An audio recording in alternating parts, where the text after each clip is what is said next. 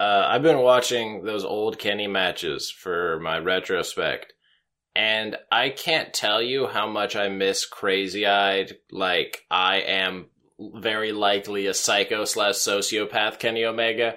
And I swear, when he comes back, I'm just gonna welcome him with open arms, like a long lost child. because, because like that, yeah, just like oh, just every every time he has a match and he comes to the ring, and I was just like, this is why I fell in love with wrestling, like this right here.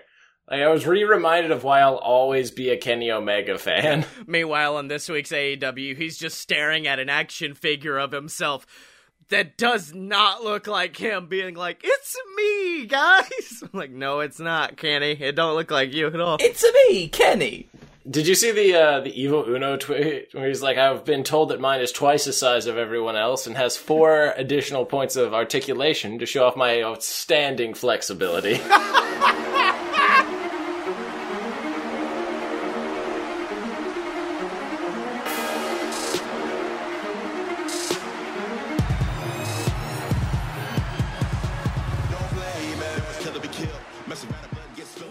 Fight Boys, a show about professional and not so professional wrestling. I am your host, Scotty Moore. Nothing else? Nope, that's Really? it. That's it? What? I'm I'm I'm shocked by your humility, the Dylan. I'm dumbfounded by this utter display of incompetence, Blake Tanner.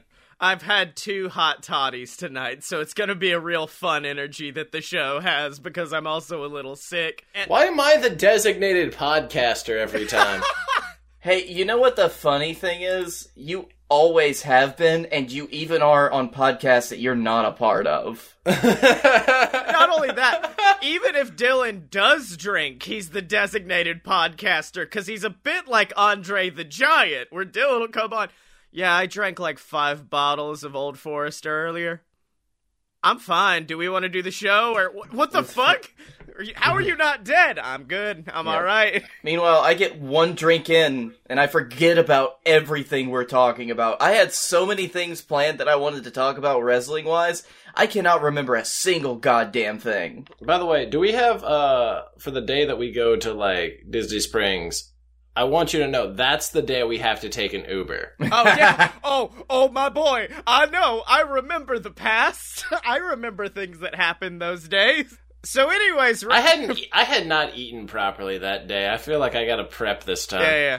So anyways, wrestling happened, I guess. How many? We always do this on the one where we missed a week. We're always just like, yeah, person. Oh, that's right, wrestling. That's right. Uh, Shayna Baszler's now a vampire. Um, What the Drew, Ga- fuck? Drew Galloway just kicks people's heads off for fun. Oh, dude. Uh, Samoa Joe hurt himself filming a commercial. oh yeah. and Randy Orton killed a man. Again. Randy Orton legitimately killed a man. Killed him twice. So where do we want? Killed him so well one week that they made the decision they wanted him to die a second time. It was like if you made a sequel to Passion of the Christ. Passion So- 2. What do we want to do? We want to start with the fact that Drew Gallo, or I'm sorry, what the fuck? Drew McIntyre quickly became one of the biggest baby faces WW ever had in the span of like two weeks. Cause he, it was really, it was already there. So the week where he started doing the one, two, three, and then claymoring people, that's when you knew he was turning. yeah, yeah, yeah. because he was getting crowd interaction. Because he was already getting people behind him because they let him do actual promos, and he was getting across his like "I'm a sexy Scottish man, also uh, destroy you" gimmick. Well, he's such a fun dude that having him br- be the brooding Scotsman for like three years, it works to an extent, but it's even better when he comes out on fucking the VIP lounge. Is like, I'm the sexy Scotsman, then kicks off MVP's head and then just starts doing fake dunks in the middle of the ring. I'm like, The the oh. bit where he just walked through the velvet, like just kicked the velvet rope thing. is, like, "Oh, sorry, brother, that was an accident." face. I fucking love how he just makes it work. Like he's gone from the like he started out as just this intimidating fucker who kicks your head off to just floundering into nothingness, and now he's just the coolest dude. He's so fucking cool. I don't even care, man. And he's laying into the sexy Scotsman gimmick. He'll full on like Shawn Michaels rip his coat off in the middle of the ring, and I'm like, I can get behind this. I don't even care. I'm fine with it. Yeah, I'm there, man. But- by the way, do you know what's not not sexy? Uh, watching somebody try to vampire kill Becky Lynch. That was not that was not necessary in my life. Oh, I like it because it was the ultimate. If anybody was like, "Oh, I called that this was going to happen," because that's what I said. I was like, "Okay, this is the end of the Asuka Becky feud. Shayna's gonna come out, attack Becky, end of it." And WWE saw that and said, "Bet you don't think she's gonna fucking bite the shit out of her though, because that's what she did." It By the way, can we can we all can, can we take a moment to uh oh to talk about how this next elimination chamber for the women is like the least full of surprises ever. oh yeah yeah. Yeah. It's like, oh man, I wonder who's gonna win out of the people that are already in a main event, like a main event feud with Becky Lynch and these five other people I put in here. It's like because if you think about last year, like the men's elimination chamber, we were all pretty like we were there. We knew Bryan was winning, but Then Kofi happened. and then you're like, oh god, is he gonna do? Are they gonna do it? Oh no, they're gonna No. do it at Mania. Yes. But there's Yeah, not a there's co- gonna be nothing. There's nothing like that for the women, and yeah. you There's it. no Kofi in this situation. There's no Kofi in this situation. And let I actually wait, is Kairi in this? I didn't actually see who I think in it. Kairi's in it. Yeah. Okay, if Kairi doesn't do an insane elbow off one of the pods, Yeah, yeah. Well, see, here's that, what the that's all that's all I want out of this match. I want Asuka backfist somebody so they fall down and Kairi just like it's it's it's like a I'm about it's like a last like a last hurrah salute before she jumps off that bitch and Yeah. kills somebody. Oh, Kairi's so good. the issue was this is the fact that everyone who gets into the ring will be bit by Shayna Baszler, who will eventually turn them to her dark vampire call, and then by the end, by the time the sixth person person enters, they've got the four vampires they have to fight, and then they have to fight the alpha vampire that is Shayna Baszler. It's going to be a tough ordeal for them. Do we want to take do we want to take bets on if her frickin' uh, entourage makes it to the main roster? I don't think so. I don't. I really, unless they, because they they were technically the other two four horsewomen, right? Like, Yeah, Uh, the MMA four horsewomen. I, yeah, because for a while I was like, when are they gonna hire the other two? Oh, they already have, and they've just used her, used them as Shayna's cronies. That's cool. I feel like the only time they'll get called up is if Ronda comes back and they do finally pull the four horsewomen versus four horsewomen match. But other than that, I think right now Shayna is just going to be full on the person who's gonna go on the main roster, kick everyone's ass, and probably be But- the one to dethrone Becky. By the way, I wa- I don't think she will. Um, Okay. I'm with you. I've got to bet on Bex, but that's that's for a few weeks from now. Yeah, yeah. yeah, That's, for our for- drunken podcast before Mania episode. Oh God. where we gotta, Oh. we Oh. gotta, yeah, we have to make those picks shit faced. That has to. Are we gonna? When are we gonna have to do that episode? We'll We're gonna have to do that the night you get here. Oh yeah, yeah. Yeah. Oh, that's So we're right. gonna have to get shit faced, and then we're gonna have to sober up enough to go to Tampa the next day, and then come home and get shit faced, and then do the same thing the next day for spring break, and then the next day. To, actually, we only have to go to Lakeland on on Saturday, and then Sunday we just drink all day because WrestleMania. Yeah. I'm so glad you know this schedule because like you guys just pointed like I want these tickets and I bought them and I have no I, I have no other standing in this. I just bought the tickets. yeah, yeah. Yeah, so Thursday, Thursday's Bloodsport, Friday's Joey, Saturday is Uh, Supercard. Supercard, and then Sunday is uh, WrestleMania. We're gonna keep talking about this every single week, aren't we? Uh, also, we can say Shayna has joined the group of people that sexy Chucky T hates because she also got to say shit on television this week. It's okay. Orange Cassidy only saved Trent in that battle royal, and then Trent, and then Trent hugged Matt Jackson. Yeah. so he's like, "Well, fuck me then, huh?" Just- Well, my favorite is someone on Twitter tweeted Shayna. I don't mind if you pull something like this, but my kids were watching, and if you aren't going to keep it PG, you should say so. At which point, Shayna just had a back fist ready and was like, or you could be a father and tell them that I am a terrible person and they shouldn't like me for that. Or that they'll get grounded and their tablets taken away if they ever do that. Because I don't give a crap about your kids, so I won't modify my behavior for them. Yeah. And- Fuck, and she's doing good. such a good heel move, dude. Yeah. Shayna, listen, Shayna Baszler was a terrible MMA fighter, but she is a great professional wrestler. Oh, yeah, yeah. Peppy little spit fuck Shayna Baszler. I mean, I love that every MMA character gets a gimmick of I don't give a shit about your kids. Yeah, yeah, Matt yeah. Riddle might give a shit about your kids if they have weed. Oh, man, Matt, Matt Riddle loves me finally. Uh, also, Matt Riddle and Randy Orton, begrudging respect. I loved that tweet so much. It was after the Broserweights win, Yeah. so I guess the Broserweights are a thing now. Yes. And Yeah. So, and I'm so fucking happy. Did you see their vignette of them having to stow away on Triple H's private jet? oh, it was so good. I loved it. I, I hate it because it's making me enjoy Matt Riddle, but fuck, it's so good. I love it. Look, I'm at Just the point. enjoy it for Pete Dunne. Just Yeah, yeah, enjoy it for Pete. The fact that Pete is playing the perfect straight man, where he's just like, I just want to break people's fingers. Can I please just break some fingers? That's all I want. My, my favorite, my favorite was they were road tripping, yeah. and like Matt was like, "You have to drive on the other side of the road. This isn't foggy old London." I was like, I'm not even from London. oh man. He's like, then he does it again. He's like, "Listen, I'll do whatever you say. Just never do that voice again." yeah, yeah, yeah. Which he would probably say to the three of us right now. yeah, Uh, whatever. Speaking of takeover, by the way, fucking Tegan Nox and Dakota Kai are stone cold killers. I don't know what it is about long standing rivalries starting between best friends, but they beat the fuck out of each other worse than anyone in existence because those two went at it for that show. I, I that's forget- why I think that's one of the most important things in wrestling. If you build a good friendship storyline, those are the best fucking matches. Oh yeah, I think yeah. I forget I forget who it was. I was on a podcast one time, but they were talking about like, listen, if you're in a match with somebody, like that's fine. If you're a match with your like your friend, you will beat the shit out of them five times harder. Because Oh, you man. know, you know what they'll take, and you know what they'll give up.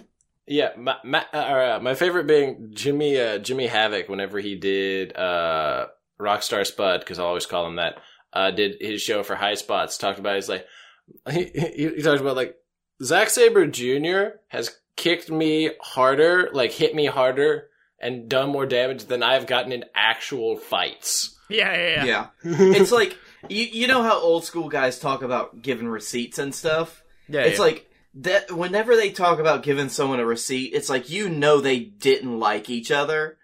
With the rest of it, with this now, it's just like, dude, we're such good friends, we can beat the shit out of each other. It's not a I know you'll forgive me for this. it's not a normal receipt. It's a CVS receipt that you're getting in a match like this. that's what that's what Gargano's giving Ciampa. Yeah, yeah. Oh, we, we'll get into that. We'll get into that later. Now, don't you worry about that. Can we talk about how how great Finn Balor is? Is Finn Balor on here later? Finn Balor's great. Oh, Finn Finn. Balor's the fucking tops, man.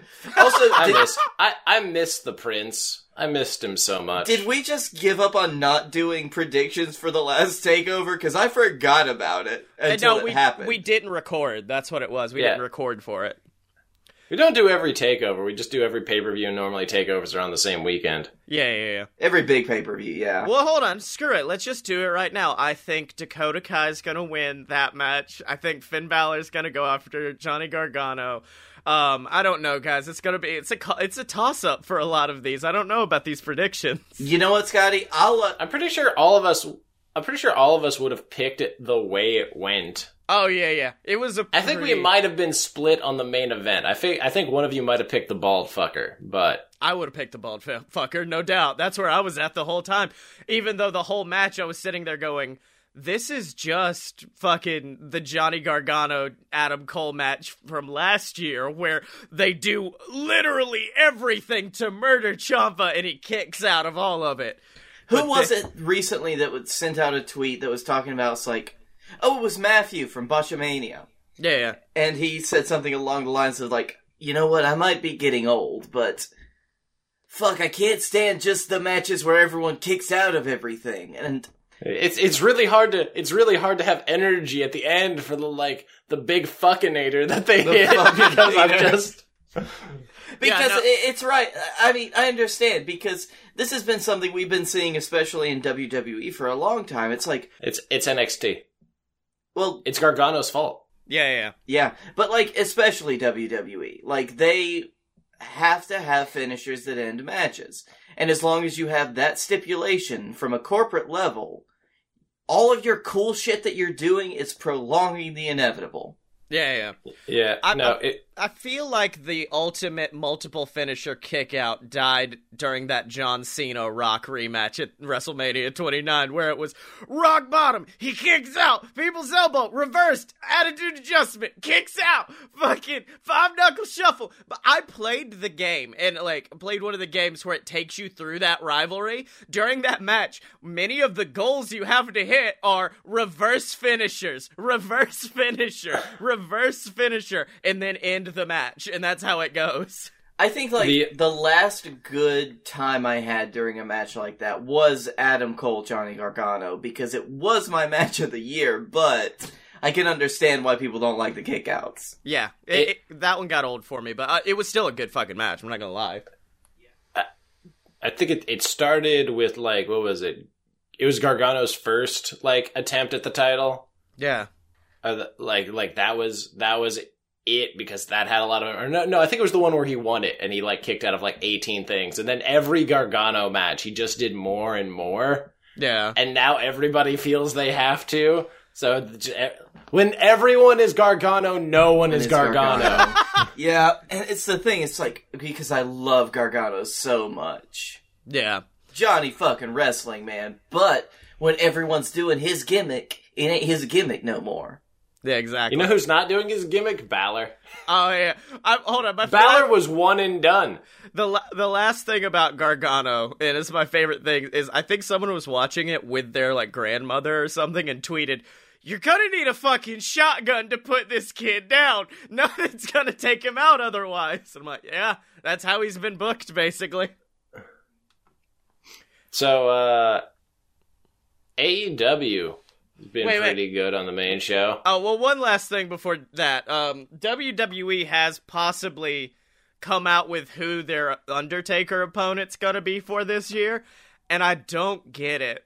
I'm Is sorry. it Elias? no, that's Cena. They're trying to do Boom, Cena they and don't want Elias. none. They don't want none. Yeah, there you go. It's uh, allegedly going to be the Phenom versus the Phenomenal One, AJ versus Undertaker, and I'm like, I mean, I'll t- I'll take it. If there's if there's anybody you want working with the Undertaker at his advanced age, wouldn't you want one of the top five wrestlers currently? Like, And that's that's the general consensus right now is that they want someone to get a good match out of Taker. And guess who can get a good match out of a fucking rock? Not the rock, but a rock. though at this point, maybe The Rock. yeah, yeah, yeah. Yeah, who who knows? It's been a while, huh? I mean, I mean, Goldberg's wrestling the Fiend for some fucking reason, and Hulk Hogan wants to get in on it. Yes, roll your eyes, Scotty. Ugh. now you know how I feel. I was so excited because they just signed Killer Kross, and then they're like, Goldberg's coming out. I'm like, I know it wouldn't happen, but wouldn't you love Goldberg going out for his entrance? The pyro hits, Killer Kross with Scarlett Bordeaux just suddenly beats the shit out of him.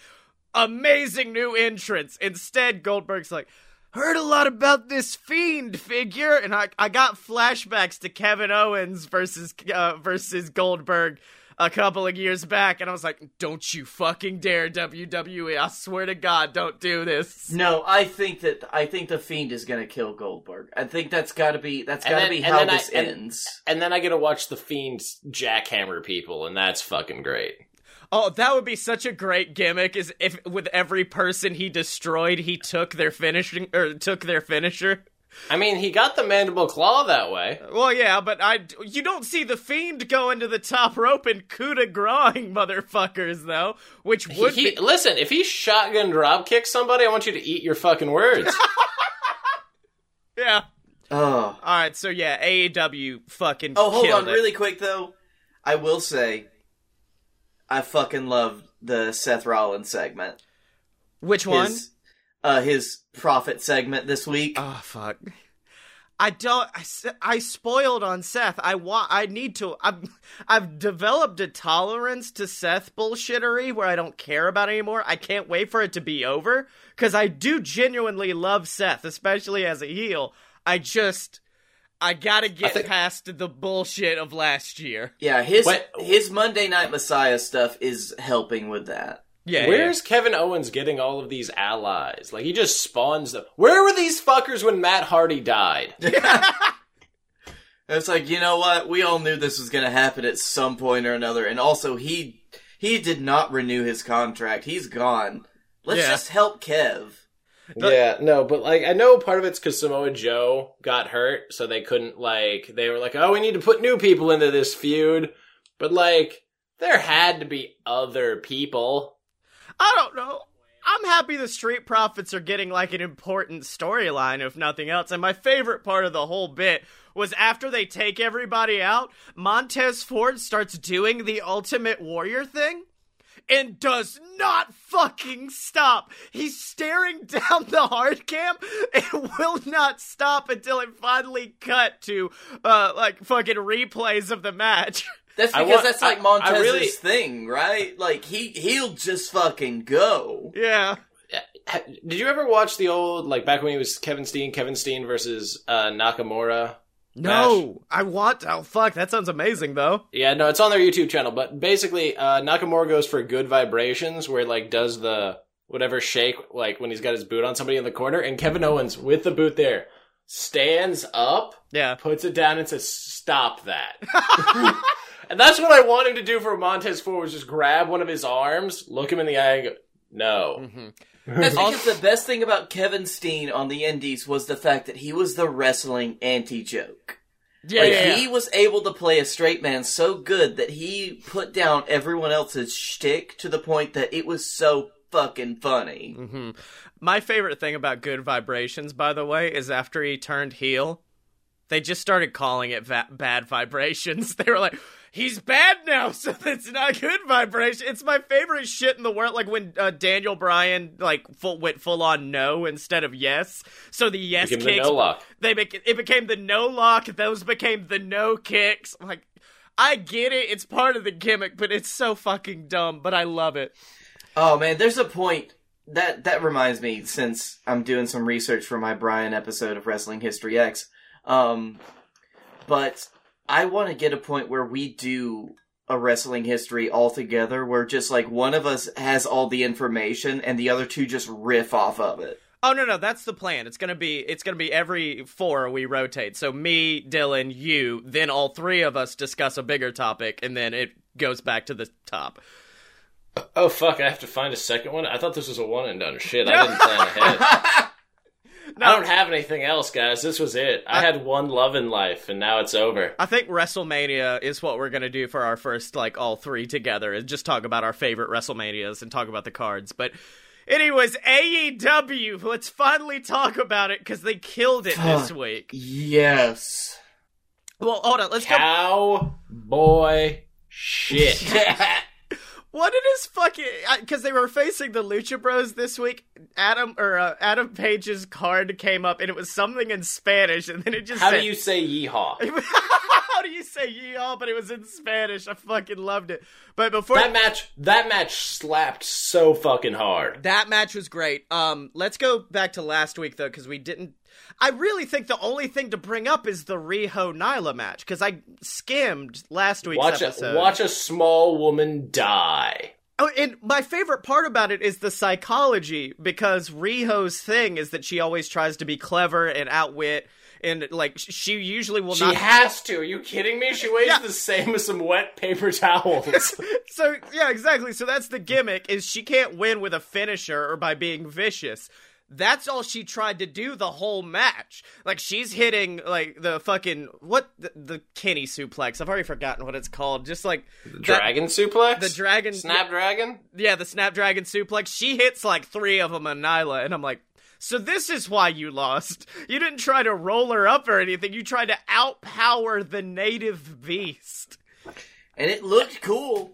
But Oh, I, I loved how it happened too because it was right after Nyla went to hit the one winged angel on Riho. Rio gets out of it. Snapdragon, Snapdragon. It was a Snapdragon fucking party. It was amazing. Like, here's the thing. This is how I know that's a good match. Is I watched it today knowing the ending and having seen clips. Still a good match any wrestling match that you can rewatch knowing the ending and losing all of that anticipation of who's gonna win that's what makes it a good match is if you can rewatch it and still enjoy it and that's how Oh, the that- Riho was That's how I. That's how I knew the tag match this week was good because I knew it happened. I only watched the last like five minutes they put up on their their channel, and I was just like, fucking amazing. yeah yeah and and it was great to see Nyla improving as much as she has. Yeah, oh yeah. Because she's going beyond just like i'm a big scary beast uh, like having a little bit of charisma having a little bit of swag to her. It's a whole lot better than what it which was Which is going to be great because she's going now going to feud with Big Swole, and I'm so happy. and statlander. It's both of them it's I know. It's going to be Swole first because they couldn't just take the belt off of Nyla right away. Like a couple people have to come, and then like s- like Statlander's the final boss that finally does it. Mhm. I want to see Statlander hit the fucking Big Bang Theory on Nyla Rose because that's going to look fucking insane. Yeah, yeah, yeah. But uh, going back to tag matches, I did not expect much out of a tag team battle royal because I don't expect much of any battle royal because the first five minutes is always there's just a lot of fucking people in the ring and I don't care. But the Jack Evans, Jack Evans jumping onto a pile of people who then fucking crowd surf him out of the ring. yeah, yeah, Jack Evans from the outside now. uh-huh. Or if you're a fan of JXT, the fact that every battle royal match isn't a battle royal match. Oh yeah, yeah. Well, my favorite was the fact that um oh shit, what was it? It was when Trent was first about to get eliminated, and Orange Cassidy comes out from underneath the ring and catches Trent on his shoulders. Crowd, he's the hottest star in AEW, and all he has to do is be him. Because if they put a belt on him, it'd make no sense. Just keep letting him do him right now, and I don't think anyone would get tired of it. That's the best thing about Orange Cassidy is he just shows up. Yeah, exactly. Like they could be in the middle of another match with nobody else involved with him, and they just kick open a bathroom door, and he's Or just they just reach under the ring. They just reach under the ring for a ladder, and he's just on it for some reason. Oh my! The best is when it was Trent and ah shit. Who I think it was one of the Dark Order guys were fighting on the apron, going back and forth, and Orange Cassidy is just sitting there at ringside with his arms outstretched, ready to cr- catch Trent if he fell. And then finally, once he realized Trent had it, his hands went up and into the pockets. yeah, no, that was that was great. Uh, that match was good because uh, fucking Sammy Guevara died for the ending of that match. He's yeah, Uh, he's dead now. He's tweeting from the afterlife. He's he's gone. Well, the minute Nick Jackson got eliminated, I was like, are they going to let Matt pull like the Iron Man position and try to go to the cuz usually that's a Nick role, but instead they were like, "No, Matt's going to do it." And in the middle of doing it, he's going to decapitate Sammy Guevara.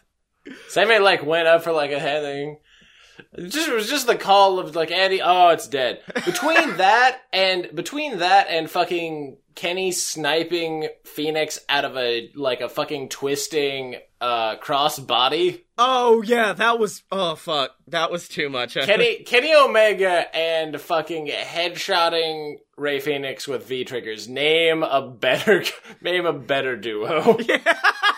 fucking amazing. Between that one last night and the one I saw on fucking New Year's Day, where I thought he had legitimately killed a man, I didn't think that was like a, I didn't think that was a worked sound. I thought, I thought Rey Fénix had just died. yeah, yeah, yeah. Uh, it's it's so good. It's it's so good. And then Yeah, course, AEW continues to be our saving grace in 2020. oh, that in, that in New Japan. And then, of course, Cody died for our sins as well by hitting Cross Rhodes on Wardlow, who looks a lot less intimidating out of a suit. I'm going to be honest with y'all. Hits it on Wardlow, looks, doesn't get the pin, looks at the top of the cage, and I went, this motherfucker is not. And he And he did. And he, and he did. hit it this time. And Wardlow took all of that to try and save him. So Oh, like, yeah. good on that man. Also, did you see he can jump like fucking five feet vertically? What? Yeah. That's good. Yeah, he's got a ridiculous vertical. Like his That- like fucking uh like MJF was just like, yeah, you want to mess with this, and he just he got up there, and I was just like, well, Yeah. that's impressive. but yeah, I think If he doesn't do that and then immediately do a moonsault at some point in his career, that's a waste of talent. I will say Cody was my like sleeper baby face of the week, but what really my real baby face deserved a little bit more in my mind, but I don't know, man. Did you did you see the promo he cut after? Oh yeah. oh yeah, that's what that's the reason he was almost there because it's like after everything went dark, he went out there to Atlanta and he just expressed his love and care and it was so fucking good. And just the quote of the night being, someone earlier tonight asked me if I was going to jump off the top of the cage, and I said, "This is Atlanta. Of course I'm jumping off the top of that cage." He's addicted to doing that spot. I, I don't think he's done like not done that spot in a cage match in the last like three years of his career. What was the last? I'm trying to remember the last one because I remember the last time that spot happened, but I cannot remember from when. Uh, there was he did it in a match against Kurt Angle when he was on the Indies, Oh, oh yeah, yeah. and he and he bit nothing, absolutely nothing. I I think we talked about it on the show because was fucking empty. it became a fucking viral video. I think of just like headlines saying Cody Rhodes is dead. Cody's gone. He just fucking face planted in the middle of this ring. There were like there have been so many moments this year and last year where I've wondered is there a genetic predisposition to just bleeding all the time whenever you want to? Yeah. And if In the Ro- is, in the Rhodes family, absolutely, It is It's- the it's Rhodes genetic. family, one hundred percent. Dusty, Cody, Dustin. If you tell them to bleed, they'll do it and they'll love it. hmm Oh, oh shit, we didn't talk about this from AEW either. When Chris Jericho last week came out and was like, "Hey Moxley, fuck it, we know you're probably gonna beat the guy you stabbed in the eye last week. That's why we've got you an opponent for next week. A man who's traveled the world and goes through this whole promo, and I'm sitting like, I don't know. Eh, who could they have gotten? Maybe it's just some generic jobber they got. Jeff Cobb! It and you can hear the audience because the audience has a moment of like, wait, who? And then that moment of, oh fuck, Jeff Cobb. Oh no! And everyone in the audience at once goes, oh. I was so excited until they explained that he was just doing it for like one program because he wants to work in New Japan more. Oh really? I didn't. Re- Yeah, yeah, no. Cody offered him a deal, and he he wanted to work in uh, in Japan more. Everybody was like, "Why his matches were shit?" And I was like, "That's why he wants to work in Japan more." Yeah. he clearly noticed that there's a hole in his game, and that hole is matches where he can't just throw people the fuck around like dolls. Yeah. I do like the He's got to work on his house fight skills. yeah. Big men slapping meat. Going Big together. meaty man slapping meat. Because that's the thing, you can't just throw people around in Japan. You gotta hoss it. Yeah, You yeah. gotta hoss the shit out of it. All right. I do like the fact that they didn't let Moxley do his normal, just like comeback, hit a. Uh, I guess this one wouldn't have been the pickup paradigm shift, but still not hit a paradigm shift and end it. It, it was instead, okay, I gotta be clever, quickly hook the leg, turn it into a cradle, go for the pin, get the pin really. I like that. It was a. It was making sure that Moxley didn't wor- turn into like a one note character. It showed him being a lot more clever.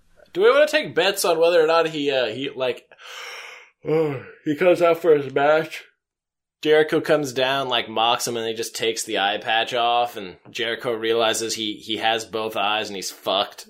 Oh, I mean, yeah, that's probably what's gonna happen. It's not as powerful as like when someone limps out to the ring and then throws away two crutches.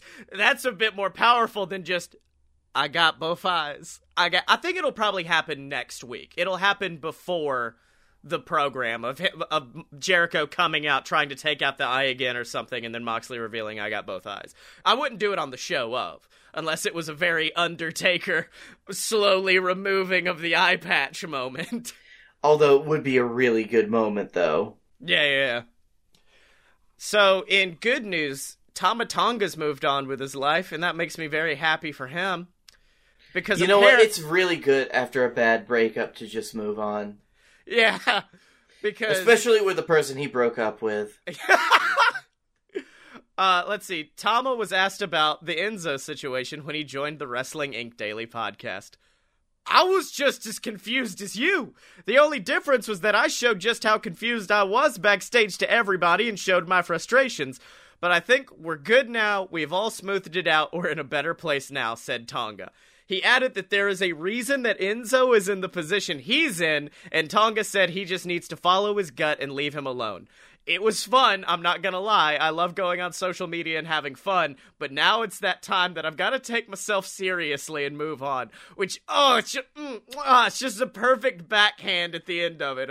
I need to be a grown up now and stop dealing with your shit. That's such a good burn, though. Like, it's just like, uh, yeah, I had fun with this one, but I'm gonna just drop this side hustle and go for the gold. It's odd. It's like the Lego Batman movie where the Joker's trying to become Batman's villain throughout the entire thing. And then finally, Batman's like, You're not my villain. I'm sorry. I don't care about you anymore. And Joker's like, What? No! I have a lot of villains that I. I, I like to go between a lot of villains, actually. I'm not just a one villain kind of guy. You've got to really kill some people for that one. It's like, uh, oh, you made Barbara Gordon paralyzed? I'm gonna fuck you up now. I'm Batman. Yeah, that was in the Lego Batman movie, surprisingly. The scene where the Joker. Yeah, they put the whole killing joke in it, man. It was The crazy. whole thing. The the the naked the naked Jim Gordon with with like psycho midgets and everything. Compromised photos of Barbara Gordon. It's all there, baby. But you know who's all here in my heart? Who? All, okay. Who? Who? all of our patrons at patreon.com slash a load of bs that's a website where you can go and you can support the fight boys and you get exclusive content like wrestling history x like we were talking about earlier shows like you paid for this where you can watch me and blake watch terrible movies and commentate over them we just did the master of disguise and it's real fucking bad i didn't think it would be this bad blake There was a time where it really, it legitimately broke me.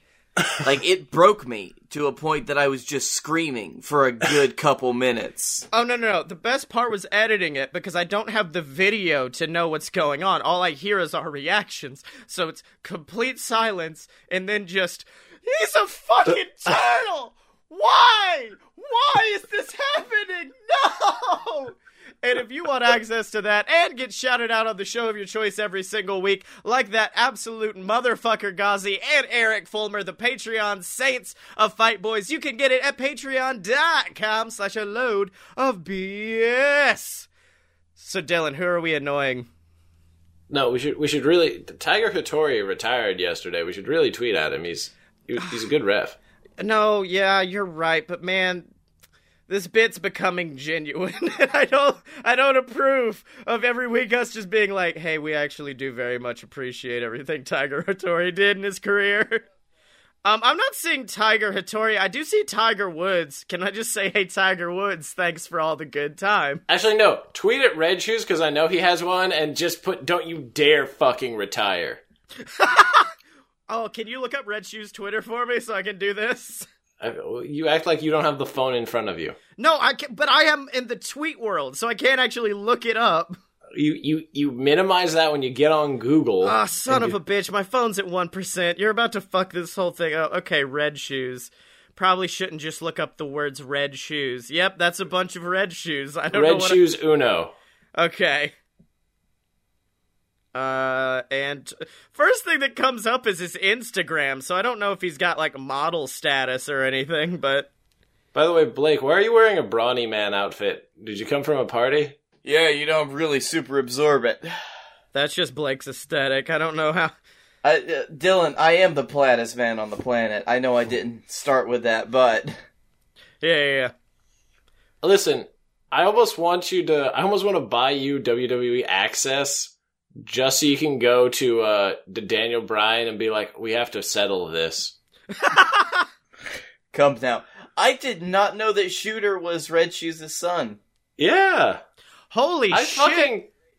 I told both of you sh- fuckers this at the beginning of the G1. That's You know what? so- I forgot about it.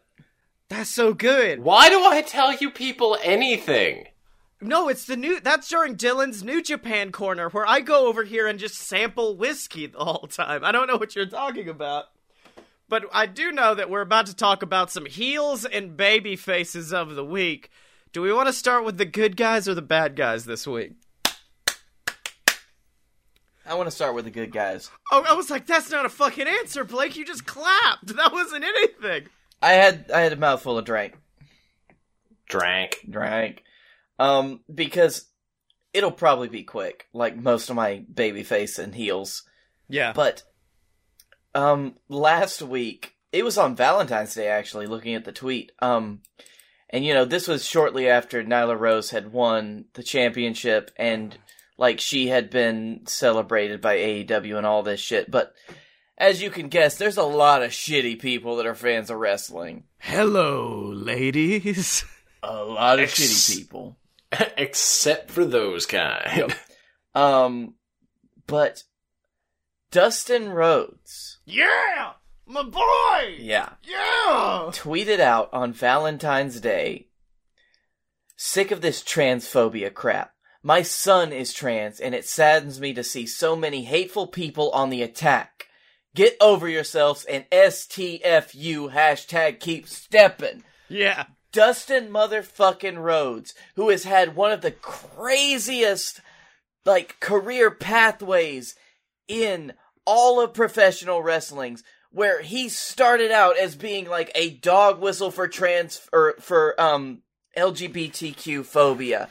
Like, he played the person that everyone was afraid because they were afraid he would fucking kiss them or something Yeah. and he's coming out. He's talking about his trans son, and he is fighting the good fight. Dustin fucking Rhodes, and he can still go.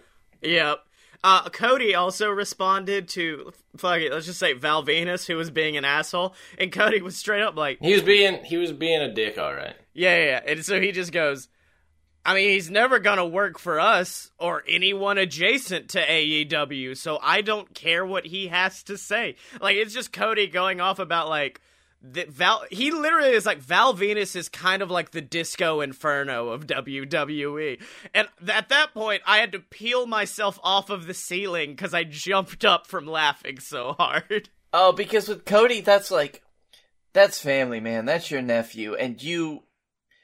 I think the Rhodes are a really good family, and they really understand just like a lot of different points of view, and they they fucking get it, all of them. Well, speaking of people calling out shitty people for doing shitty things, my babyface of the week did something similar, and that is former WWE Divas champion Eve Torres. Who I liked Eve. I really did like Eve during her tenure. She's now gone on. She's married to which Gracie is she married to? One of the like famous judo Gracies, and she also is like big into judo and MMA. She tweeted out, "Happy President's Day." This is gonna be good. I look forward to having a president who doesn't grope or obje- objectify women. I have taken pictures with thousands of men at military bases, at WWE events and signings, and very few have grabbed me and pulled me in as forcefully as the president did without knowing me. Of course, at the time, I believed it was my job to be eye candy in a photo for this supposed billionaire and play along. It's actually hard for me to see the photo because it reminds me of my beliefs about my worth at the time. Swipe to see what I mean. And then she tweeted a picture of just this absolute douchebag and um it is the gropiest grope I ever did see grope as he's holding on to Eve and I, I can't tell who that is from here but here's where it gets good. This is where it gets juicy because Eve also teaches like judo and MMA techniques. So it's a picture of Eve now, picture of Eve getting groped by a disgusting orange. Then the last one is a video teaching women how to not get groped. It's so fucking choice. It's Eve being like, eh, like, if you want them to hug, accept the hug. If you want a handshake, hold out the hand forcefully and demand it. If they keep going, hand on chest. Go in for the side, like multiple different techniques. And I was like, this is beautiful. I love this so much. That's so good, Eve. That also reminds me of a tweet Nyla Rose put out right after she won the championship. Yeah, yeah. And that's like, so I heard I could get invited to the White House now. you gonna do that? Oh, uh, in chat, Ghazi, I, be- I believe that's Ghazi, says his baby face of the week is Effy because the he put out a big gay brunch PSA where he Oh, said, yeah. if We anybody will homophobic, beat you in the street until you bleed out if you say anything racist, sexist, homophobic, or misogynist. And he said this while wearing a studded pink leather jacket. oh yeah, Effy ain't nothing to fuck with. Effy's terrifying. I'm not gonna lie. Also, that was uh, Tiny Taker Boy. Thank you, Tiny Taker Boy. That's Ghazi. He's being his tiny boy persona because he does weird coughings online. It's fine. Ghazi, you can't do this to me. We call him Tiny Boy all the time, Blake. It's fine. He's not. He is a tiny boy, actually. All right, Dylan, on to you. What's your wh- who was very good for you this week? Uh, AEW Dark was fucking outstanding. Uh, yeah, no, Let's I, I, let's I let's let's run through some of the great matches. Uh, two weeks ago, uh, everything was was pretty good. The best friends were on it. That was great. Jimmy Havoc came back. Jimmy Havoc also uh, got a segment on uh, the Road to series, which has been really good actually. yeah. Uh, check that out when you can. But uh, I don't know if you ever went and saw any of Jimmy Havoc's old stuff he did for Progress Uh-huh. years and years ago. But he had one where he had basically fucking Dextered some dude in this house, like plastic wrap everywhere. He had like the Progress title. He basically, basically, he was in a room with that. There was clearly blood on his shirt from somewhere. He just had like box cutters and mallets and fucking like all of that shit. And I was like, ah, thank you. And his last words were he talking about like, I will take your heart out of your chest and I hope you suffer. oh shit. and like, I was just like, oh, they're doing it. And then he beat their shit out of Sonny Kiss. And that was good. He, he tap out too. Didn't fucking acid rainmaker. Straight tap out. Oh damn. Um, oh yeah, dude. Like it was so good. Yesterday was a no. There was a Shida match. She did great. There was a Riho match against uh some 410 Japanese Joshi wrestler. Nakashima. it was it was amazing. She's known as the uh, it translates to the 410 uh, kaiju, so the 410 monster. oh fuck, that's yeah, choice. yeah, that chick that chick from uh, Fight for the Fallen. Oh, okay, okay, okay. Yeah, yeah, yeah. and that was a that was a really good match. And then this week happened where fucking Statlander had a match. I miss Statlander so much. It's so so good. She's such a fucking powerhouse. Like she Oh, just yeah. ran through the former LAX chick. And then Big Swole, uh, who like I'm a huge I'm a huge fan of Big Swole. I'm so glad she's on like main TV now Oh yeah, yeah. because because just the, the swagger reminds me of this friend I have like down here, and I was just like, no, I, I've I've seen this energy before. This energy is amazing. Uh, and then the main event for yesterday was was the Young Bucks, and that was that was whatever. Um, because like yo, it was QT Marshall and all that, but it was just it was just so good. Everything about that. There was one more match, and I can't fucking remember. It's gonna fucking haunt me. Oh, uh, the Lucha Bro, or no, uh, Jungle Express faced the Dark Order. That Oh. was fucking rad. Yeah. Like that. Yeah, dude. Every match that happens on Dark now is great. Like if you are, they're like tonight, th- like this week on Dark, this match are just like, well, I have to watch that. They don't have bad matches. Like it just doesn't happen. Peter Avalon was in a match, and I was invested. like the more there are certain people or groups that are like they can put on phenomenal matches with anybody. Yeah, yeah. And that's like they put them all on dark for AEW because I think that will help with ratings and with viewership. And it's like that's why that's why AJ Styles is going to be Undertaker's opponent because he'll get a good match out of anybody. Yeah, like yeah, yeah. those are the people that you want being your workhorses. And I oh by the way, Statlander had a match against Shanna on this week's AEW, And the best spot in the entire match is Shanna boops or uh, Statlander boops Shanna. Shanna boops her back, and now they're booping back and forth as the crowd's going, "Yay, boo! Yay, boo! Boop, boop, boop, boop, boop!" Until finally Shanna had to hit the elbow to end it. That was good. And uh, bringing up Havoc actually also reminded me of the fact that they are already making Darby Allin an absolute badass when the fucking entire Darby Allin, arena. Darby Allin was was a Darby Allin was a badass when he fucking came out with a goddamn body bag for Cody. Oh yeah, yeah. Well, that was good, but this week where they basically Undertakered him, like whole arena went dark, then went even darker, which even commentary was like, "How did it get darker? That's not possible."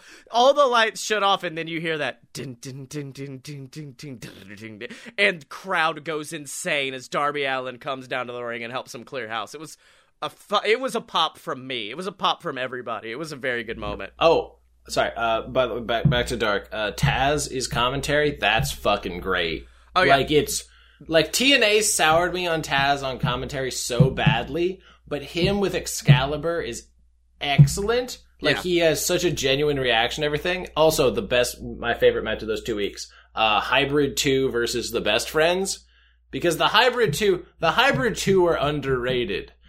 Like because there's just there's just too much fucking talent, and like they're like kind of the jobber team. But Angelico is a great heel, and Jack Evans is has the most punchable midget face you've ever seen in your life. Um, yeah. And and the shitty thing is he backs it up by being so fucking good at everything. I was Jack Evans was in some weird like AAA video game, and I was scrolling through entrances to see the Jack Evans entrance, and I was like, "That doesn't look like Jack," because the character models were terrible. So I'm like, "That's not Jack. That's not." Then a guy comes out and just starts fucking doing like spinneroonies and breakdancing. I'm like, "Oh, there's Jack. That's where he's been this whole time." Uh, actually, Cody, d- the same interview where he talked shit on uh, on Val Venis, they asked him who the most underrated performer they have. He goes, "I hate that term." But Jack Evans, hundred percent. Jack Evans is an amazing ball of talent. And I agree. I fucking dude love some Jack Evans. That's why that's why like like I was like, oh man, I hope they really get a chance to like do character work of some sort because like Yeah, that's Jack the only. Evans is just Jack Evans is just has natural charisma, and like Angelico's just there in his bodysuit, and they're just like, "Who's this dude with like almost a full morph suit?" yeah, And that's the only issue I have with them right now. Is it's a full on like, who are they? They're just a bunch of neon green dudes who are really talented. That's all I know. Oh, it's the Green Boys. Yeah, that's why I liked them when they were with uh, Kip Sabian, and they were just the uh, the super bad hybrids. Yeah, yeah. yeah. It's like that could have been a minor group. They they they need more of those. They need minor factions where it's just like, hey, like we team together. And then you could have like minor factions come together, or a minor faction get absorbed into a bigger one and form alliances. Like, Yeah. I, I do like that a lot. Um, oh, also speaking of Taz, they did bring out Taz for commentary on the Jeff Cobb match, which is the most logical pairing of anything in the entire world.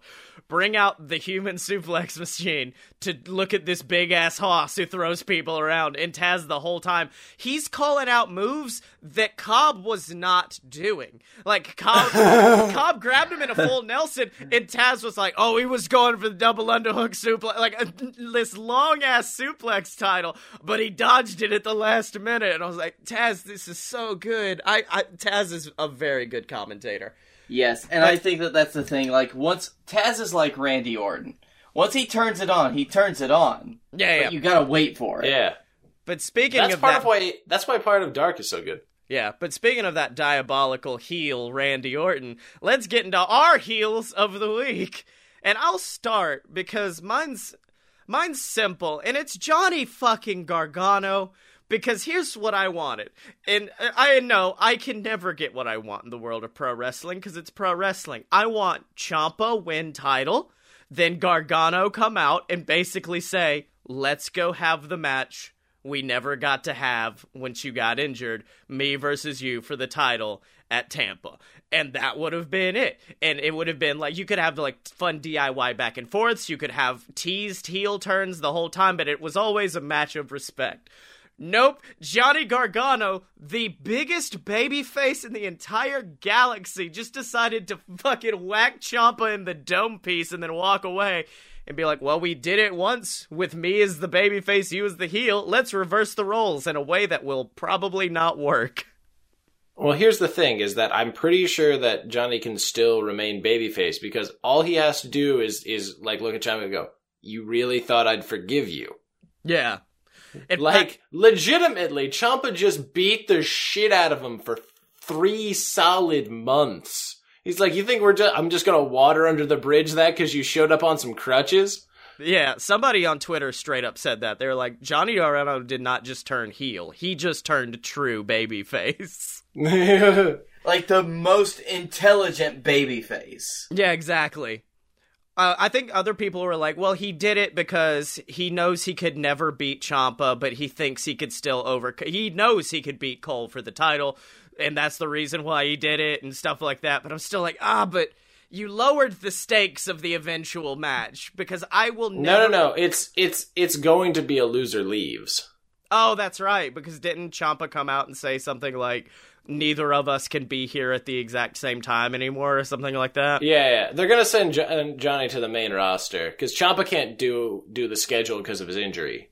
Oh, yeah, yeah. Like he's legitimate said the travel will kill him, or like the bumps, his neck won't be able to take it. Yeah, yeah, yeah. So send Johnny up. I hope they bring Johnny up as babyface, though. I hope this that's how this is going to end. I think that no matter what, he will. He's gonna become the new babyface. Shorty G. Yeah, Yeah, Yeah, he'll oh, he'll yeah. be there very soon after because he has to be a babyface. Yeah. I d- he's he's full on like Ricky Steamboat, Kofi Kingston, almost impossible to ever consider him anything other than a babyface.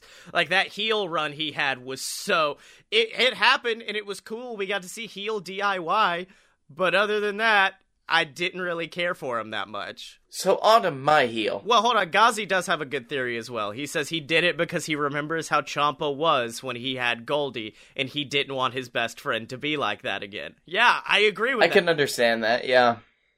yeah. No, uh, I reject that theory because Ghazi came up with it. Okay. um, actually, I've read ahead. Can Dylan go next? Because I No, Dylan needs to go last. no. Because my heel of the week is dumb fucker Baron Corbin.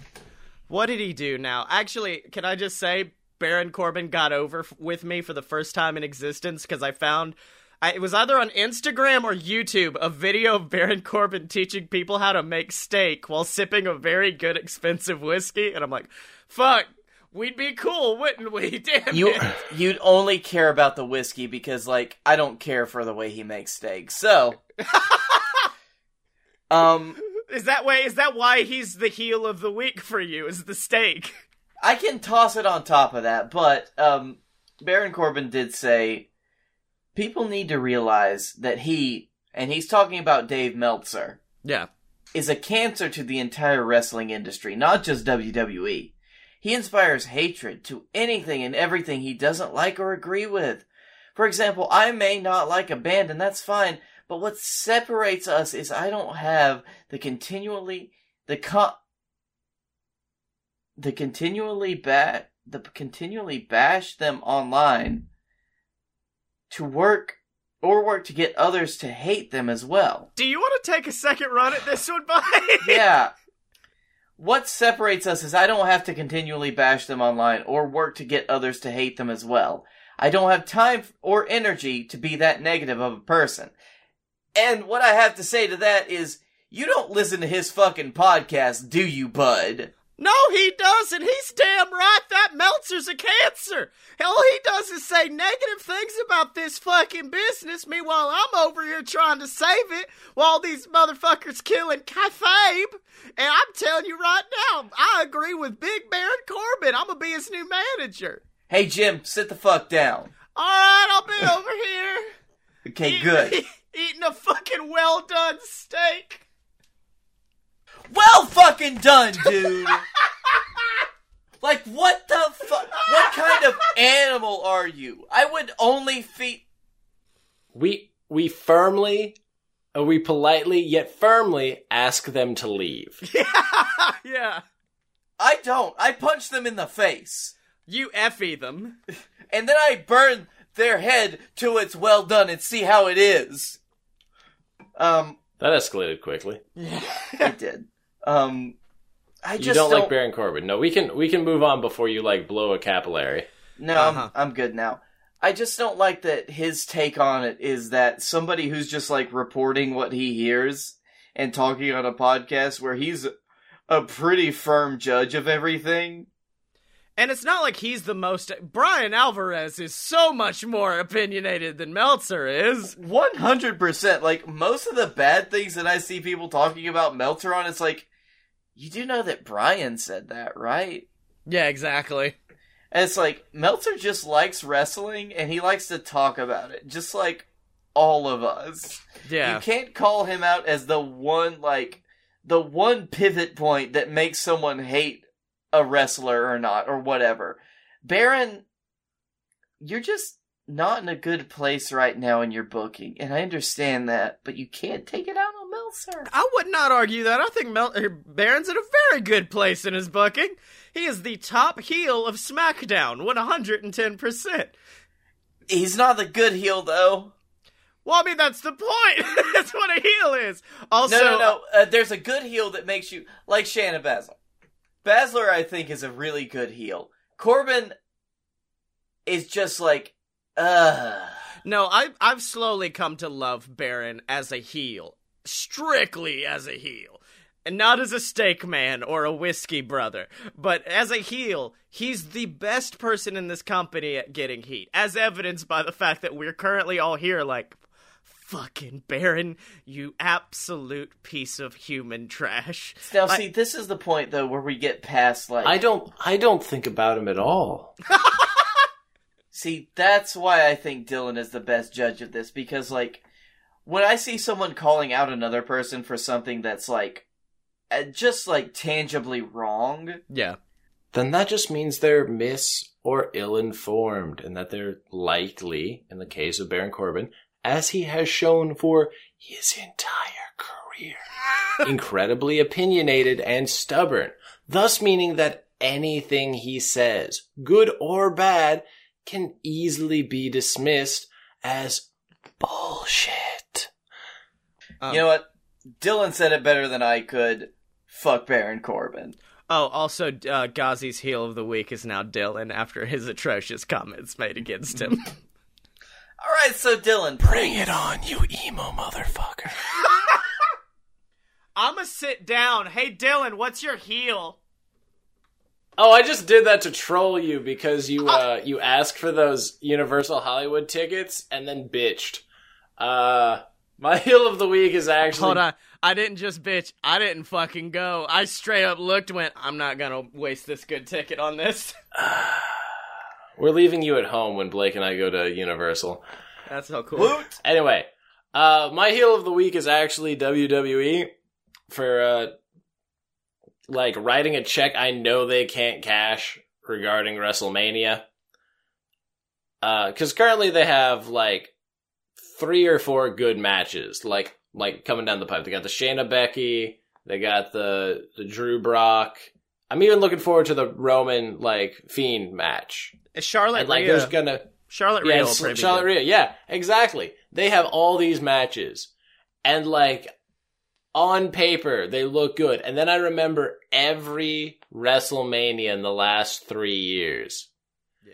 and I remember how over seven hours, nothing is good, Yeah. nothing at all. And like I know that that's what's going to happen. There, it's seven hours, yet there's never good pacing for any match. You'd think, given that much time, they could fucking pull it off, but by God, no. Like Yeah. last year, last year looked really good on paper, didn't it? Yeah. Yeah. then- How'd that go? How'd that go outside of the Kofi match? You remember any other match on that card except the main event because they fucked up the ending? Do you remember? Do you? Do you? No, you don't. You don't. Because it was seven fucking hours. It ended the next goddamn day. I legitimately don't remember it. Did you see where they had to edit a Becky segment for like one of their 24s they did? Because they did WrestleMania 35 24 so it was the full day. And they had already done one on Becky during that exact same day and in that one she's like I don't know they said it'll probably end at like 1 in the morning. I'm just kidding it's not going to go that long. And then later in the other one they put in a completely different clip where she says, "Oh no, I'm gonna go off at like uh ten or eleven probably," basically trying to say, "No, we didn't know the show was gonna go that long at all." Nah, you fucking did. You did. Don't lie to me, WWE. Oh yeah, I want you to know I'll probably end up going to bed uh, before WrestleMania ends that night. I got work the next day. I'm not fucking Yeah, we gotta catch a flight. like like that's a, that's the thing. I know we're all gonna be drinking, and we'll probably get like four matches in, and then it's just gonna be like, nah. Fam, I'm nah, fam. I'm gonna head out. I'm a, I'm a, I'm gonna head out. Just There will get be a point where it pans over to me in the night with like half a glass of whiskey in my hand, and I will be asleep on whatever couch I'm on. Oh no, part of me was like, why don't we do like a live watch with the Fight Boys watching WrestleMania? And then I went, no, because we'll give up. We will stop halfway through this shit. We will, we will get there. We'll get there, and we're just like on the. Uh, we'll just be like, tap, tap. Made it seven in. Made it seven in. Personal best. Personal best. We all pass out on the couch like seven hours into the stream. WrestleMania's over. Dylan's roommate just walks in the room like, what the fuck's going on? Why are you all dead? I made it to the point where they made Lacey Evans the SmackDown champion, and then I just threw in the towel. I had my I had my manager throw in the towel for me. I was unresponsive.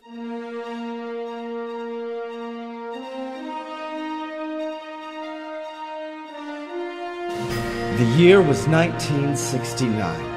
The US was in a race to the moon against the USSR. What they didn't expect, however, was to find their real enemies not waiting in Russia, but instead on the very moon they were aiming for. Fifty years later, and our world is still at siege from enemies beyond our stars. And that's where the Space Marines come into play. And let me tell you something I'm one of the best. The name's Dane Armstrong, the world's greatest Space Marine, and the man who's come to save your asses. Not really. Join the BS Network as they head straight into the stars for Deviant, an audio drama featuring action, adventure, space piracy, and karaoke?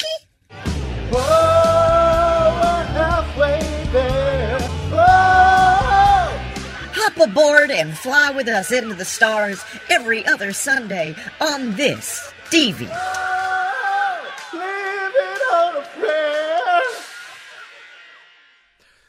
So, boys, we've talked WWE, we've talked AEW, we've talked about a lot of pro wrestling, but there's one pro wrestling organization we've yet to go to, and that is the JWF. So, I suggest we turn things over to Captain Tibbs and Silver Spoon for another episode of JWF Monday Night War.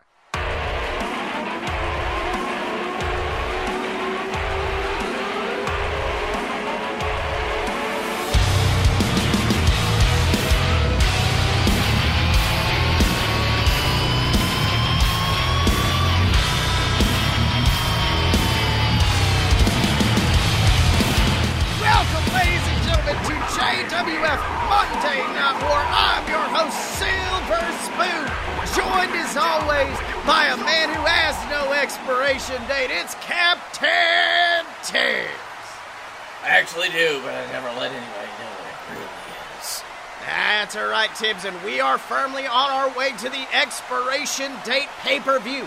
Where we are going to have some amazing matches announced last week. The VWO, the team of the Hammerman, and Justin and Griffin Clouds are going to be taking on the Wild Eyed Southern Boys and a man who is who's coming out of retirement, Spider, the Longhorn Lockhart. And Tibbs, I know you've got a history with Spider. How do you respond to this this momentous announcement? Well, Sills, as you know, it's hard for somebody to keep out of retirement once they decide to go into it. Uh, case in point, this guy right here. But also, Spider Lockhart can go eat his own asshole. He's Well- an asshole. Well, well, all right then, Tibbs. But in addition to that match, we are also going to have the vicious expiration chamber match where six men enter that demonic, hellacious structure of your own machinations, and they are fighting for the biggest prize in the business, the JWF World Heavyweight Championship. And we already know the World Heavyweight Champion Momoa Curry is going to be in this match. We know that Funky Flossie, the Funk Man, Rat Boy Connor, Guy Fieri. We've got so many amazing names announced for it, Tibbs. But in tonight's main event, we're going to find out who will be the sixth man as Felix Ball takes on Blake Tanner in a match that's going to be absolutely not missed, Tibbs. Can't wait to see it, Sills. Let's see what happens. Uh huh, but right now, coming down to the ring right now are the team that I just talked about, the VWO, the Cloud Clan. Course, we know they've had a long history in the JWF. One of the, I mean, when you think of the JWF Tag Team Championships, it's almost synonymous with the VWO, but of course, they lost those titles in a Texas street fight, at the Regal Rumble to the Wild Eyed Southern Boys. And Tibbs, let me tell you something, they do not look happy as they come down to the ring. No, not at all, Sills. I, I love it when teams make big declarations against the other one. Oh, yeah. That's right, and they're in the ring right now, and they might have some response to their match at expiration date. And of course, about Spider Lockhart coming out of retirement. Let's have a listen. Six months. Barely half a year has passed since Spider Lockhart has decided to hang up his boots and retire from the sport of professional wrestling. A- and I think it's an honorable thing, honestly. I, I mean, this thing, wrestling isn't a hard thing to step away from. But Spider has made Hey, hey, the right Gr- and Griff, true. Gri- Griff, yeah, um, yeah, Griff, he's not actually. What the fuck? Yeah, no, no, like it, he's he's coming out to face us. Like he's gonna be the third man in the match. It- God damn it. Okay, hold on. Well, it has just been revealed to me that apparently Spider Lockhart is coming out of retirement to face us. Awesome. Cool, cool, cool, cool, cool. Yeah, right. Cool. Nice. Neat. So basically, the Wild Eyed Southern Boys are so terrified of us taking back those titles that they have decided to bring in a ringer, if you could even call it that, to fight us. They thought that there was no way that the VWO could survive a JWF legend like Spider Lockhart. Really? That's great. Of course, 100%. But here's the issue. You might be bringing a legend, but we're bringing a goddamn hammer man. And it's really, really just truly cute how you three like to parade around and talk about your brotherhood that you've all formed together, how great you became with drinking buddies, going out and all that. But here's the thing there is no bond in this world that is stronger than blood. And we've bled and sweat and cried in this ring more than you could possibly imagine. So you might have one legend coming to face us at the expiration chamber, but we've got three full fledged legends. We've got the legend of the most powerful pro wrestling family in existence. Three brothers who banded together to prove that this company, that we are the best. The legend of the VWO. So you know what, Southern Boys? You bring everyone that you want. You pull every single person out of retirement that you can think of, and it won't matter. Because you took something that belongs to us. And we're gonna get it back. And we're gonna put Spider Lockhart back into retirement so that he can't come out of it. Well, the Tibbs, strong words there from Griffin Clouds, and it looks like the VWO are focused and ready ahead of this match. And let me tell you something, I got to agree with Griffin. I mean, the Wild Eyed Southern Boys might have brought in Spider Lockhart for this match, but the VWO has brought in the Hammerman, a former JWF Tag Team Champion, former JWF Captain's Champion. I mean, the Hammerman's legacy, it, it, it writes itself. I gotta think the Southern Boys gotta be scared ahead of this match. Mello himself is the best thing ever.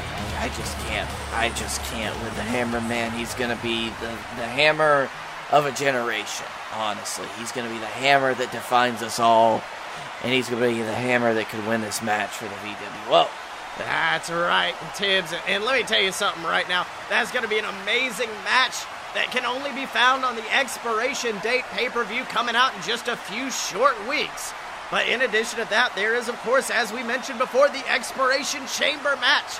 Multiple men have become legends because of this match. They have went into that match and they have come out heroes in the eyes of the JWF universe, but it's of course destroyed men's careers. The expiration chamber match, it's nothing to sneeze at. Uh, Tibbs, tell me about it. All right, Sills. Two people start, and the other four are in these big old pods filled with non-inherent gases like argon, and they can barely breathe. Every few minutes, another person is released at the very height of their full adrenaline rush to where they want nothing more than to survive. Uh, Tibbs, you never, you never told us about the argon in the in the pods before, Tibbs. Can't breathe in the pod, Sills. All right, Tibbs. Well, let me tell you something. One man who's certainly looking to le- make a legacy as he enters this match is the man known as Funky Flossie, a huge standout in our developmental territory, JXT. He came to the main roster just a few short months ago, but he has made a huge splash. The kids love him. Huge fan of the Funk Master himself. Tibbs, what do you think about Funky Flossie? You know, I really like him, Sills. I think that he connects with a certain aspect of our audience that just like wants to see his high flying, high energy moves, and he can really use them to effect. And I think that in the expiration chamber, where you can climb, where you can jump, where you can fight like that, is a really good place for him to prove himself. All right, Tibbs, but we have actually sent one of our top interviewers backstage with Funky Flossie to hear his thoughts ahead of what this might be a career making match. Let's have a listen. Hello, ladies and gentlemen. I am Honeypot Mick Sadboy here tonight with the man who is about to take his first trip into the expiration chamber in just a few short weeks for the opportunity to win the JWF World Heavyweight Championship. It is the man known as Funky Flossie. Now, Funky, I have to know, what does this opportunity mean to you? Oh, let me tell you something, baby. Oh, Funky Flossie. Funky just came into this company a few months ago, and he's been searching all over for one thing and one thing only an opportunity. An opportunity to get into the ring and show everybody what he's truly made of. Because it ain't all baby oil and bass guitars here for the old funk man. No, it's about proving to everyone in the locker room and to everyone in the JWF universe that I am one of the best, baby. And I'm willing to go through that devilish, hellacious, dangerous structure known as the expiration chamber to prove it. And become your next JW. Oh no, it's kind of time, baby! Uh, I'm very sorry. It looks like our interview has been interrupted by one of Flossie's opponents in that match. That man is known as Rat Boy Connor. Oh yeah, you know that's right, big man. It's the KO, double in, oh one. And I'm here to tell Funky Flossie a truth that no one's had the balls to tell him until today.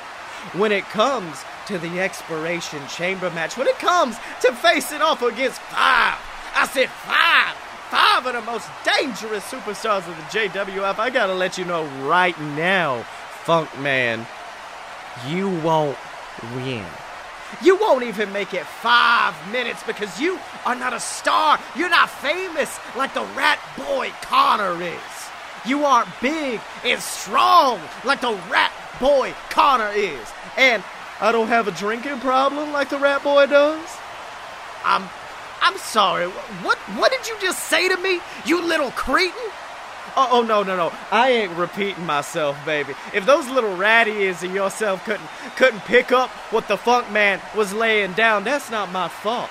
But you know something, Connor? I'm happy you are. I, I'm happy you're here. I really am, because you're right. I might not walk out of the expiration chamber with the JWF championship over my head. I may not walk out of that PPV holding championship gold, but I will be kicking your ass all across that cage and making sure you're the first one to be eliminated. Because there are a lot of men in that match that certainly deserve that opportunity, baby. And I guess you're uh you're just what was left over. Oh my god, Tim, strong words from Funky Flossie straight out of the gate. I mean, a lot of times the rat boy Connor, he's got that big personality. He's more than likely to run over someone like that in a promo situation, but Funky seems to be holding his own. What do you think? I don't know, Sills. It's like Twitter in real life. Uh, well, I mean, I guess you are right. It was, it was a lot of tweet storming going on between these two.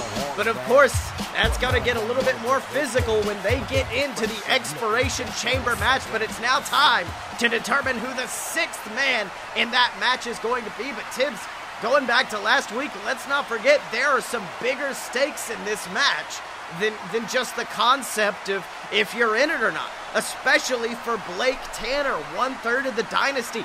Last week, Scotty Moore, the leader of the dynasty, he came out and he said to Blake that he needed to win this match this week.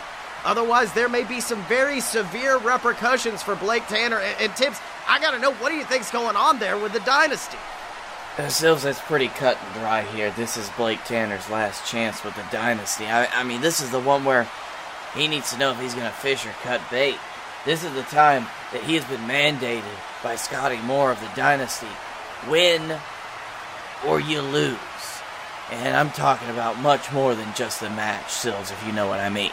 That's right, and we can see sitting at ringside is the Dylan, one of Blake's confidants in the dynasty, under strict orders by Scotty to ensure Blake's victory at any cost. Meanwhile, in the corner of Felix Ball is the Lumberjack, that massive seven foot redwood who has won more matches for Felix Ball than I think Felix has himself.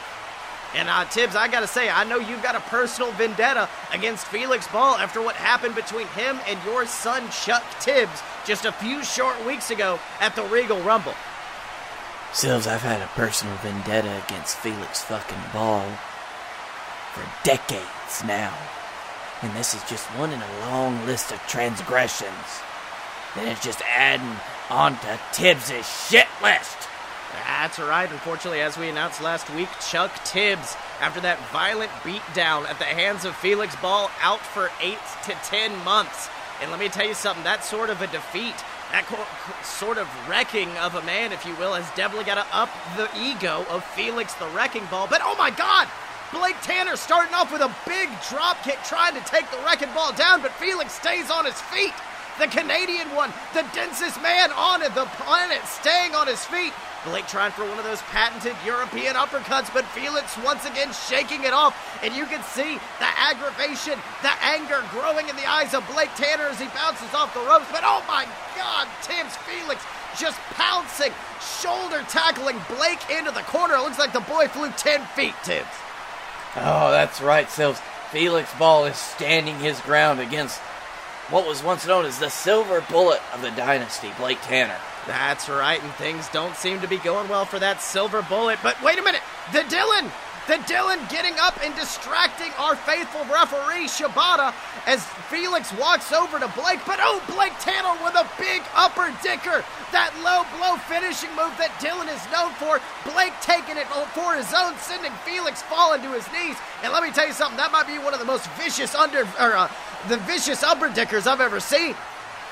That's good, Sills. He got a real handful on that one.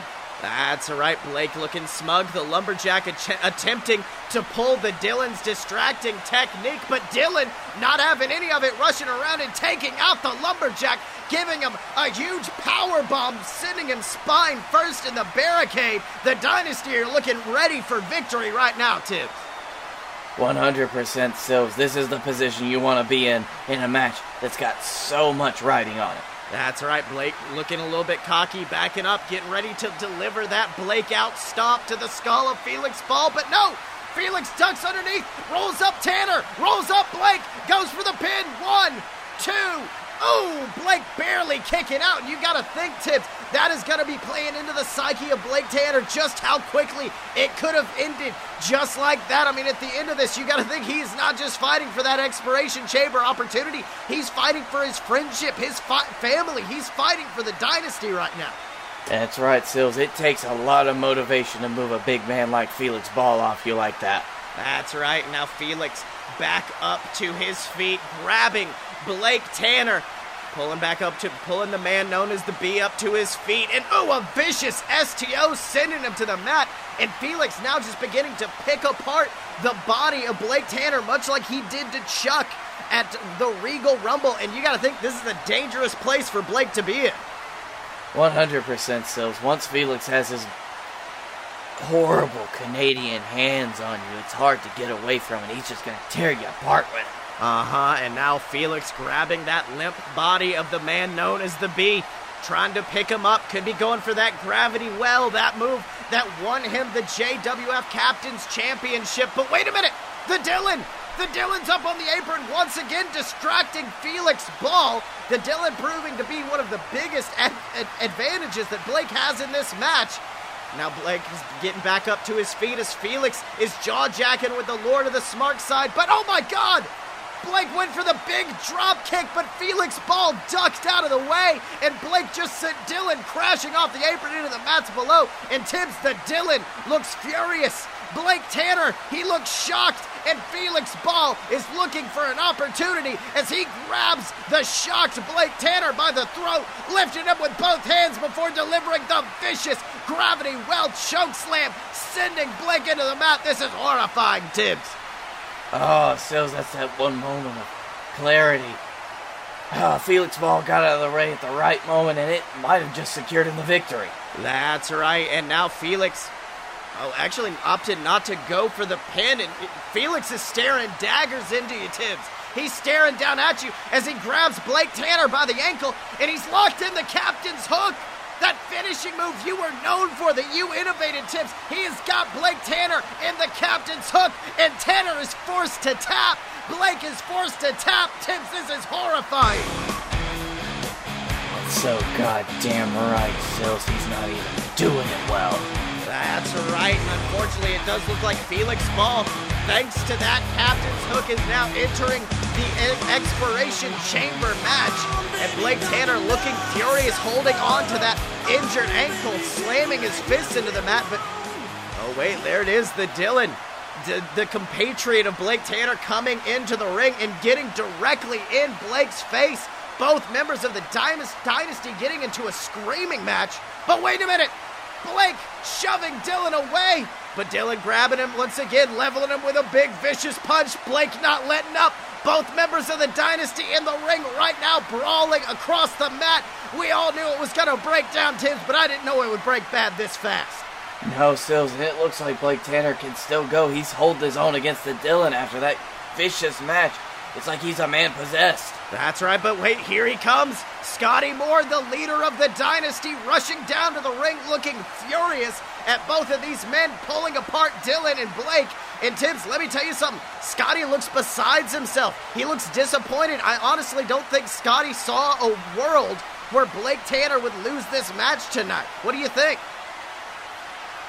You know, I, I don't know, still seeing Blake Tanner lose like this is it's definitely an abnormality. That's right, but it looks like Scotty's not only disappointed in Blake, but Dylan as well. I mean, you got to think Dylan's job was to ensure Blake Tanner's victory in this match, and Dylan wasn't able to secure the victory for the Dynasty. So you got to think it's a very confusing time for Scotty Moore when it comes to his teammates in the Dynasty right now. Yes, this is a very hard position for Scotty Moore to manage. Neither of the other members are happy, and they both want to take it out on each other. That's right, but who knows? Maybe we'll hear from Scotty Moore next week. Possibly what that punishment is going to be for Blake Tanner that he alluded to. And then, of course, we've got more fallout from the, uh, of course, all of the amazing matches we're going to see at the expiration date pay per view. We've got to see what's next. We need to hear from the JWF champion himself, Momoa Curry. It's going to be an amazing episode of JWF Monday Night War. And you will find, and we will see you for that next time on JWF Monday Night War. So Blake Tanner, I don't have a voice for some reason, but it's been a hell of an episode. What did you learn this week? I learned that the best dads are Rhodes dads. That's And I learned that the only person powerful enough to bring down the president is Eve Torres.